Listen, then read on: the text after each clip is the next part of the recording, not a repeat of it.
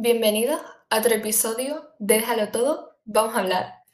Hoy voy a comentar que vuelve Broadway. ¡Uh! Sí, también vuelve el West End y vuelven los tours. Y tú dirás, Carolina, tú no eres ni del UK ni de Estados Unidos. ¿Por qué te importa? Y la cuestión es contenido y volver a la normalidad. Cuando estaba Broadway abierto, pues tú veías todos los musicales nuevos que habrían, aparte de las obras de teatro, pero a mí eso me daba igual. Ellos hacían como vlogs en el canal este de Broadway.com, te salían cositas nuevas, que si tal y tal estaban de novios, que se habían cortado.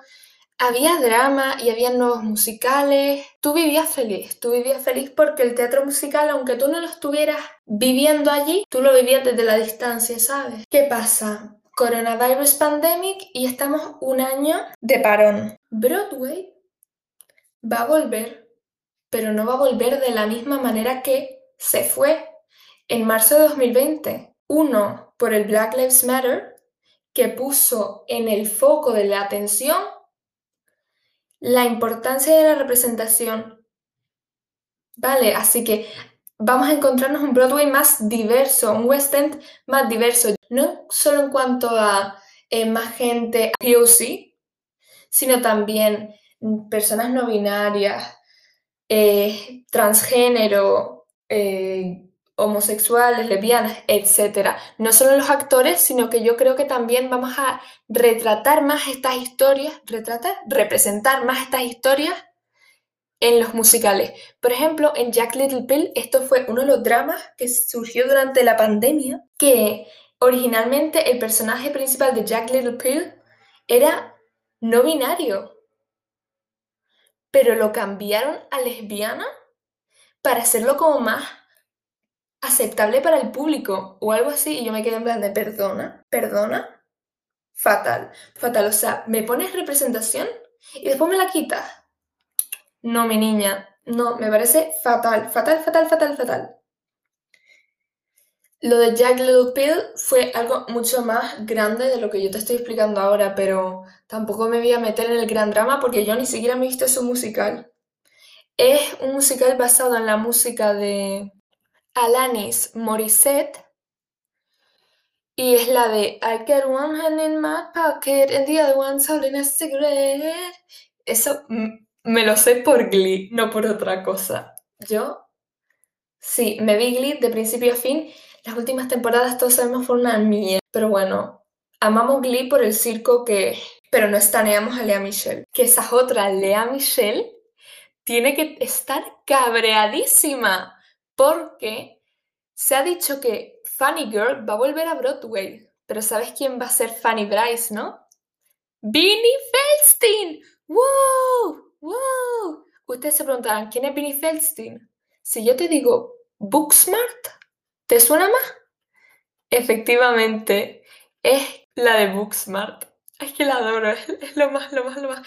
Me encanta, me encanta Vinnie Feldstein. Eso, Lea tiene que estar gritando en su casa en plan de, ay, es que no me han elegido, no sé qué. Seguro que se presentó, es que te lo digo así, que se presentó, pero al casting Seguro, sí, segurísimo. Esto es el año para Vinnie y la verdad. Va a estrenar ahora en American Horror Story o Crime Story. Crime Story. El caso este de Mónica Lewinsky. ¡Qué drama! Que esa es otra. Que todos sabíamos sobre Mónica Lewinsky y Bill Clinton. Que Bill Clinton tuvo una affair con Mónica Lewinsky ahí en su época y que lo querían hacerlo un impeachment.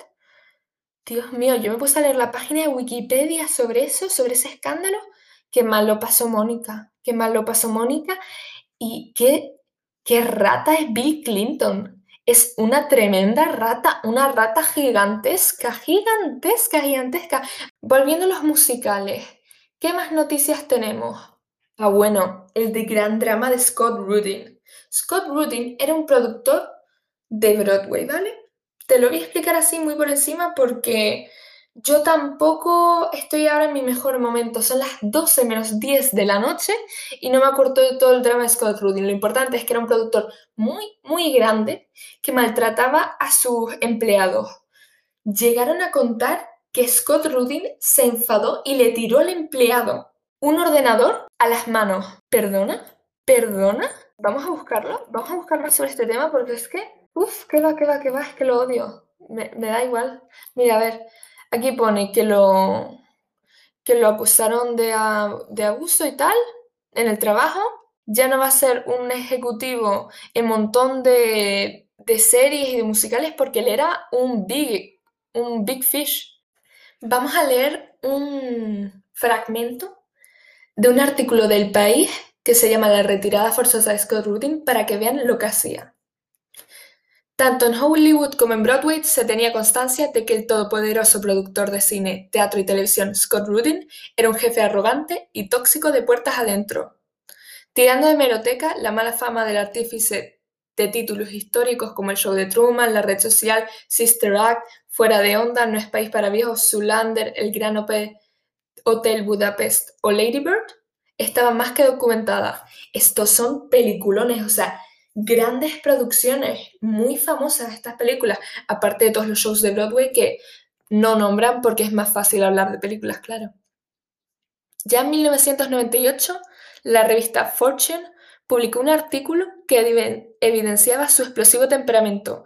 No solo tenía el hábito de lanzar el teléfono a sus empleados, que trabajaban 16 horas al día, de lunes a domingo, sino que además abusaba verbalmente de ellos que había despedido a gente por traerles pasteles a equivocados, unas cosas, este hombre.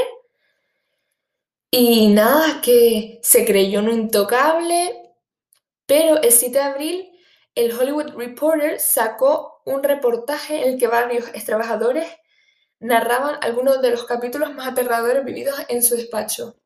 Por ejemplo, cuando, lo que yo ya dije, Rudin rompió el monitor de un ordenador Apple en la mano de uno de sus asistentes.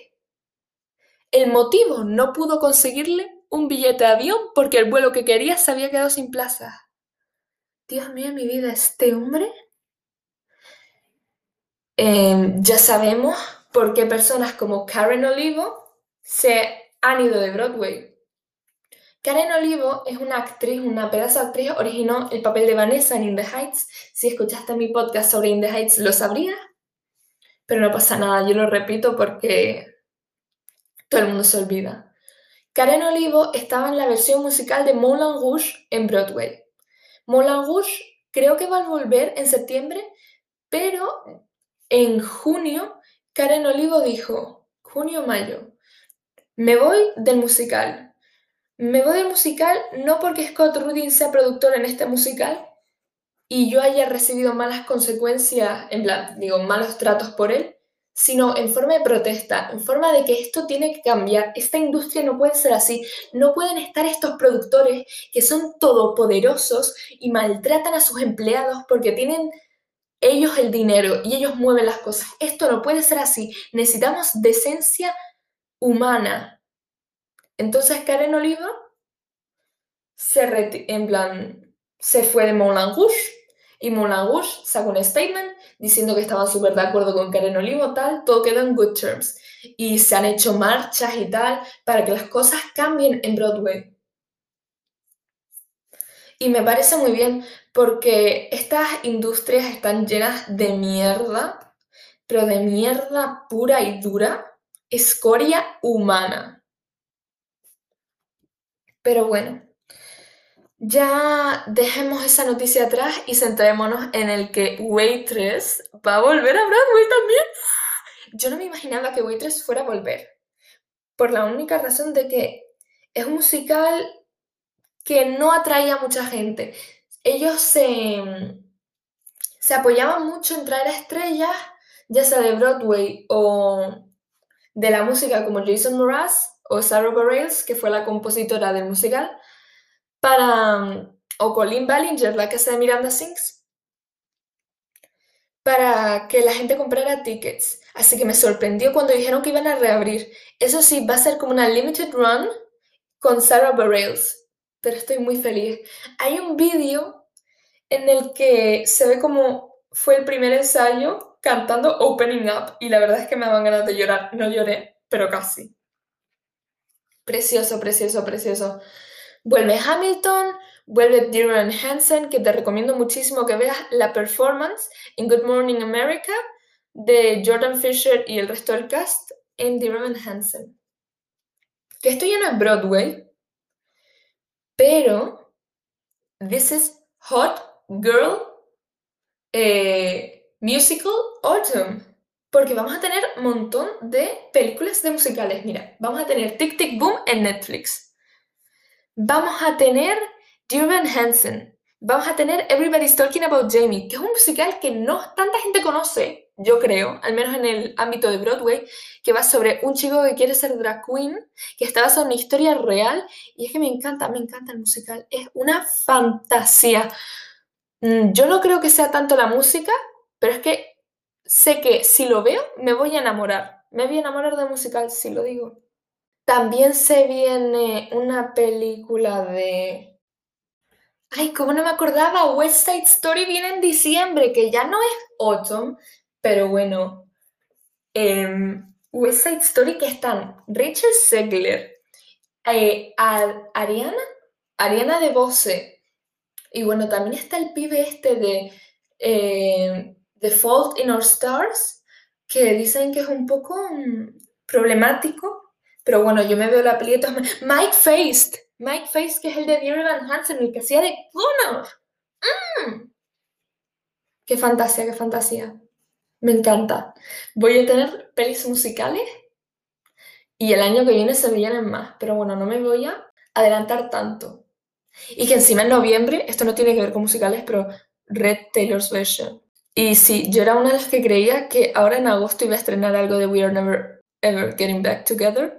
Quedé como payasa, ¿no? Pero con Taylor es ser una payasa constantemente. Desde que sacó Folklore, sí. Estás todo el día mirando easter eggs y lo que sea para ver si saca algo. Pero mira, Taylor, no te estreses. Tú a tu rollo, que trabajas mucho. ¿Qué más? Creo que no hay muchas más noticias musicales. Ah, Amelie. Amelie. Es una película que yo no he visto, ¿vale? Pero quiero ver. No sé por qué todavía no la he visto, porque es del 2001. He tenido tiempo para verla. Bueno, que hay un musical. Hay un musical que empezó en Broadway con Philippa Sue, ¿vale? Que es la de Hamilton, la que hace de Liza en Hamilton. Y dicen que estaba bien, pero que mm, me dice, eh, el West End lo ha remodelado. Dicen que con el del West End te cagas encima de lo bueno que es. Y ahora lo único que quiero hacer es verme la película de Emily para después verme la versión de Broadway y poder compararla con la versión del West End. En plan, ver después el West End y compararlo todo. Es mi sueño. Antes de terminar, me gustaría decir un par de cosas. La primera, que el artículo que leí lo escribió Sergio Delamo, que se me olvidó nombrarlo. Dos, que aparte de inclusión en cuanto a cuestiones LGTB, se me olvidó decir personas eh, con movilidad reducida, historias de neurodivergentes y demás. Vale, que lo estaba pensando ahora o yo quiero añadirlo. Y nada más, síganos en redes sociales en TikTok nos llamamos Déjalo todo, vamos a hablar. Y en Instagram, muy importante que nos sigan en Instagram, por favor, nos llevamos igual. Déjalo todo, vamos a hablar. Si estás en Apple Podcast, danos una review y cinco estrellas, por favor. Y si estás en Spotify, también asegúrate de seguirnos para que siempre te salgan los nuevos episodios en tu página de Spotify. Ahora sí, hasta el próximo episodio. Adiós.